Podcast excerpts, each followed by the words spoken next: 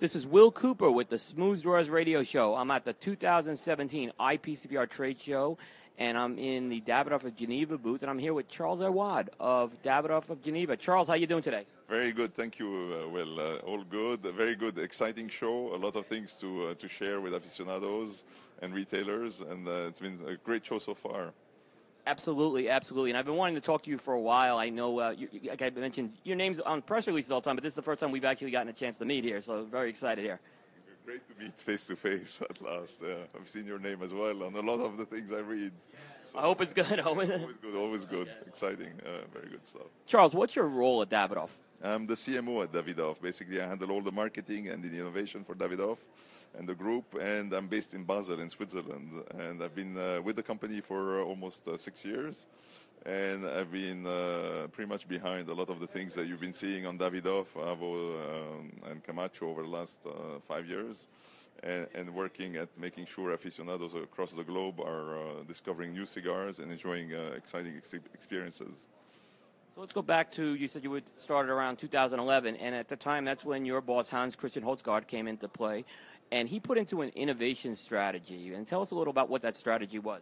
Well, the innovation strategy basically uh, hinges on a, a, number of factors. The first is to understand the, the, DNA of the brands, and Davidoff, as you know, is a, a, brand who has a founder, Zino Davidoff, and Zino Davidoff is a man, honestly, who's been uh, very much a pioneer in the cigar industry. He's traveled all the tobacco countries, very open-minded gentleman, and he was ready to basically uh, discover new lands and new tobacco lands. So, so I've taken that as inspiration for our innovation strategy on Davidoff is to basically be open to uh, tobaccos from all over the world that could basically bring experiences which are very differentiated versus uh, the experiences we used to offer at Davidoff, which were you know mostly Dominican. So over the last five years, you know, starting with Davidoff Nicaragua and what we call the discovery pillar, this black label Davidoff that uh, most of you have seen by now. Uh, we basically started bringing in uh, innovation, uh, working very closely with our master blender team and, in, the DR, and making sure that these innovations are bringing very different cigar profiles uh, to attract different consumers and to delight different consumers across the globe. And we've seen great success. Uh, to give you an example, our Nicaraguan introduction had a lot of Cuban smokers who basically moved to Nicaragua and our Puro, enjoying it. And, and, this is how basically over a number of years our business has doubled on Davidoff in the last five years, so globally, not just in the US. So it's been an exciting ride, exciting journey. Uh, I would say one of the key key components of that innovation strategy is to be on the lookout on what the consumer wants and desires versus what a team internally would think the consumers wants and desires. So we've been very much, and this is one of our strategies, is to be close to uh, in, to panels of consumers in Asia, in Europe, uh, and in the U.S. to understand exactly what type of cigars would be delighting their uh, their palates. And this is how basically over the last uh, five years a lot of the innovation has been striking a chord and, re- and giving great results on the business. And then, you know, you talked about Nicaragua. That was the first all Davidoff Nicaraguan Puro. Did you see that as something in the industry at the time that you needed to play in that space? No, I, have to say it's, it's not a question of whether we needed to play on the space or not. Uh, it was a taste profile that I thought we needed to deliver. And honestly, with Dominican cigars, uh, as we used to blend them, we were not uh, able to deliver that spicy, uh, bittersweet type of profile and looking at tobaccos, Nicaragua became an obvious choice. Uh, great tobaccos uh, from Condega, from Esteli, or Metepe in the case of Nicaragua Puro. And when we discovered that these, these tobaccos fermented the Davidoff way and aged the Davidoff way, because these tobaccos are aged a number of years, uh, uh, would basically deliver the kind of experience that we deliver. It didn't have to do with Nicaragua as a country or an origin, it had to do with the experience that the cigar had to deliver. Then you came up with Escurio. Why Brazil? Why Brazil? Now, you know, this is one thing, you know, when uh, we looked at uh, some of the experiences, and, and Escurio is very polarizing. Some people love it, some people hate it, which is exactly what we want. I'm a fan of it. Yeah, that's exactly what I love to hear because, you know, yesterday I met somebody who said, I hate that cigar, and I love your Nicaragua Puro. But these are very different cigars. And the, the, one of the pillars of that innovation strategy is to deliver very different experiences for people like you who may enjoy that uh, spicy sweet profile better than a bittersweet profile, which the Nicaraguan Puro delivers. So when we look at that, and, and you know Rio, and you know I don't know if you remember, but we had uh, the Olympics in Rio.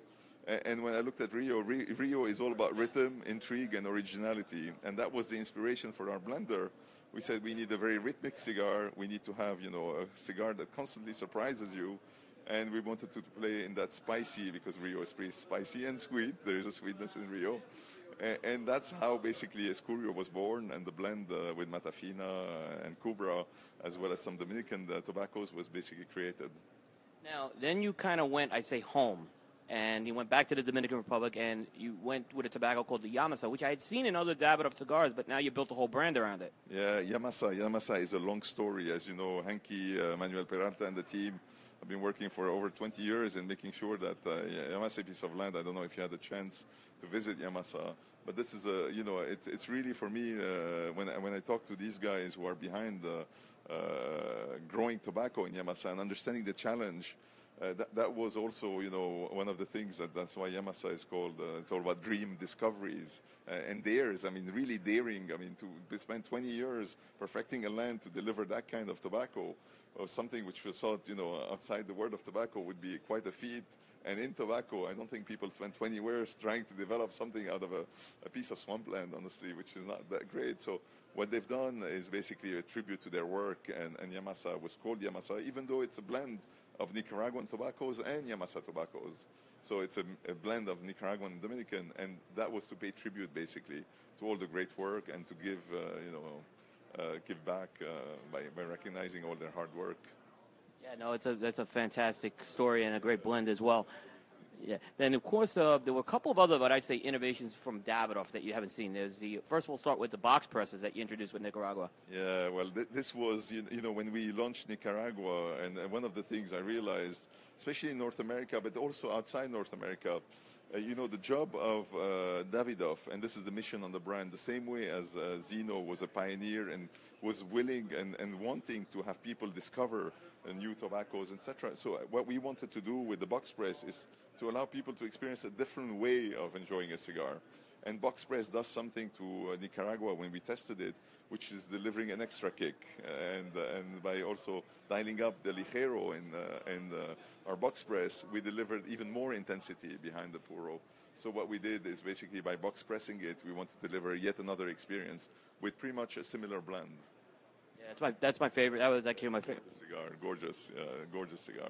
And you know, in Europe, people who looked at it and say, "Oh, square cigar." Or in Asia, well, this is also one of the ways Davidoff opens the aficionados world, saying, you know, look beyond what you have today and try something else. So you know, the message would be to a Cuban smoker saying, "Okay, Cuba is fantastic. I love Cuban cigars, but Cuba is four leaves and three seeds." And you know, if you want to discover something which is a little bit different, there are countries uh, like Mexico with San Andres, like uh, Nicaragua with Esteli, like the Dominican with San Vicente, creating tobaccos which deliver very different experiences. So I, I, I, use these examples also to say, you know, try something which you're not comfortable with because you know there is adventure, there is exploration, and out of exploration, very often there is reward. I totally, I totally agree. And that's why I've been personally excited about Davidoff as well. Yeah that's that's basically a hope over the last five years. That's been our mission as a team, and that's what we've been working on. And there'll be yet uh, another number of uh, great uh, great products and uh, innovations on the cigar side that will help the aficionado open its world uh, and and see other things than either you know the usual go-to cigar, which is fine. I mean, but it's good to try other things. Will Cooper. I'm with the Smooth Doors Radio Show here at the IPCPR Trade Show. I'm here with Charles Awad of Davidoff of Geneva. Um, one more I want to mention and hit on is the, the 6x60 line extensions you introduced this year. Yes, uh, now, you know, this is basically listening to consumers. And there are some consumers who love 6x60s. I'm not a fan myself of 6x60s. I think it's a far too big a format but uh, to enjoy. But uh, I have to say, when, when uh, a consumer wants it, you know, this is basically back to our mission. We're here to listen to what people want and give them in, in the blends that we decide that we want to deliver on an experience that allows them to, to enjoy that. So, so we did that on our whole uh, discovery range, on, on, on Escurio, on Yamasa, and on Nicaragua, just to give them the opportunity to enjoy their favorite format in our, in our blends on this radio show, I've talked about the Davidoff Nicaragua 6x6. I thought it was an incredible size, so personally, so it was very good. Yeah, thanks. Thank you very much, Will. Yeah, that's uh, a lot of people have enjoyed it, and I know it's, uh, it's been a home run for us so far. Turning our attention, you know, there's also white label, which is an important part of the portfolio. How are you incorporating innovation on that side of the portfolio? Now, white label is a core of the franchise, and I have to tell you, you know, every time I travel to Asia and Europe, there are some core Davidoff consumers who love the white label, and the white label has fantastic, subtle aromas, and uh, you know, I wouldn't say they're mild. Uh, there's mild side to the white label, but there's also a much uh, bolder side to the white label. Very different blends, and, and, honestly, what we've done in the last number of years is basically to innovate. We have seen the 702 series, which has been a huge success in the US uh, and beyond. So we've launched a 702 series on our core properties, on the number two, on the Aniversario 3, on the Special R, to actually make the white label uh, fresh again. And uh, a lot of white label consumers enjoyed their 702 counterparts, but then also a lot of new consumers started enjoying the white label with the 702 series. So it's basically making sure that we bring news to that side. We introduced finally a Robusto and a Toro on our signature range, which was long overdue. But you know, when you look at that and you do it, uh, it's basically helping on Grand Cru. Same thing. We have a Robusto at last. It was all Coronas before. So we're bringing you know, formats to excite people who want uh, you know, Robusto on their Grand Cru range, etc. So a, a, lot of exciting things on the on the white label, and honestly, it's the core of our business, and this is where the consumer is actually enjoying in a big way as well as our, of course, our new newer uh, innovations. But the, the core of our business is still uh, in, uh, in, our history and heritage, which is a white label. Sure, no, I agree. I love the seven. What you did with the 702 as well.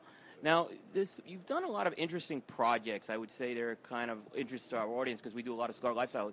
So you've done, you've collaborated with chefs, you've collaborated with artists, and you've positioned some cigars, as, you know, for the golfers. I'm thinking yeah. some of the limited editions. Are those things that that are part of the strategy as well? Yeah, absolutely. You you know, uh, cigars. I mean, uh, David David also filling your time beautifully, and, and you don't enjoy a cigar uh, on its own. You're enjoying cigars in great company, or, or if you're alone, you're actually dreaming and having a nice chilling time.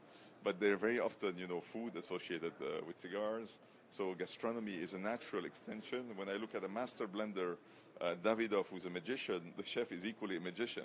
And the chef has access to ingredients the same way our magician master blender has access to a number of ingredients and tobaccos from all over the world. And there is a very close similarity because between the world of gastronomy and the world of uh, cigars. And I think that link is, is reinforced, you know, uh, with our gastronomy events that we do across the globe, but also by these collaborations that we've done with the Chef Edition in, in 2016, but another Chef Edition which is coming in 2018, which oh, really wow. exciting. Oh wow, that... Uh, this is big news, and, and a fantastic U.S. chef will be part of that edition. A fantastic Hong Kong chef, and so we, we're taking their inspiration, working with our blenders, and trying to develop a blend that suits their uh, their, their desires.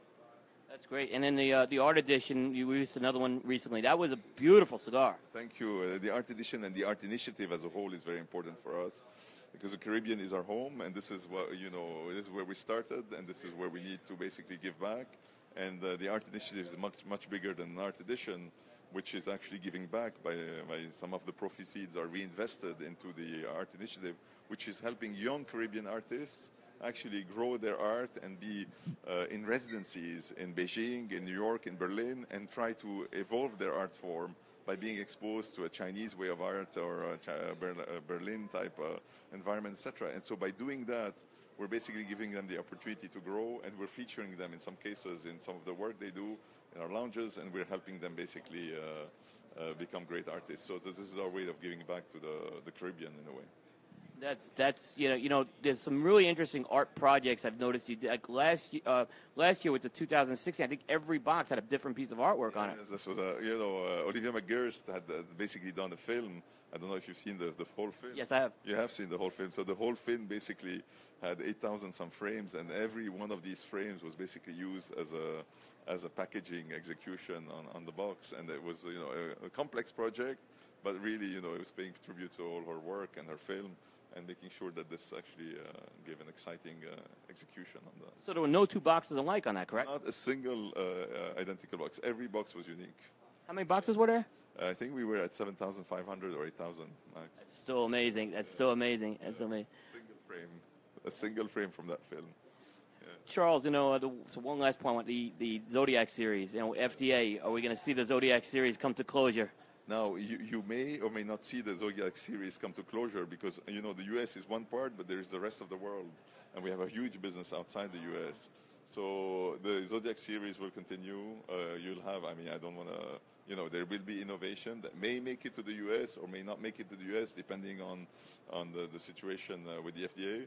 But there will be news in the U.S. because you can still innovate, especially with grandfather blends, and, and, do things. So so we'll we'll have maybe a, a rest of world versus USA type innovation stream coming forward.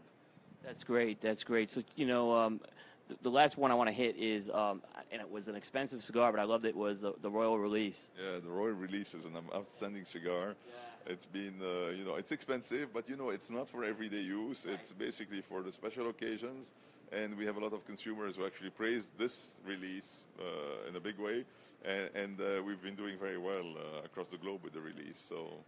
Uh, that, that and Oro Blanco, of course, which is you know the ultimate rare cigar, which is you know uh, having its own consumer, and then some people want to, you know, splurge and indulge, and this is really an indulgence. Yeah, and there's definitely a market for that as well. There is, absolutely, there is. Yeah.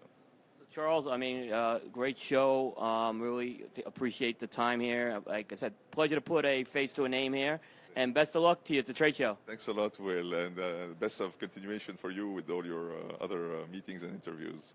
Take care. Thank you.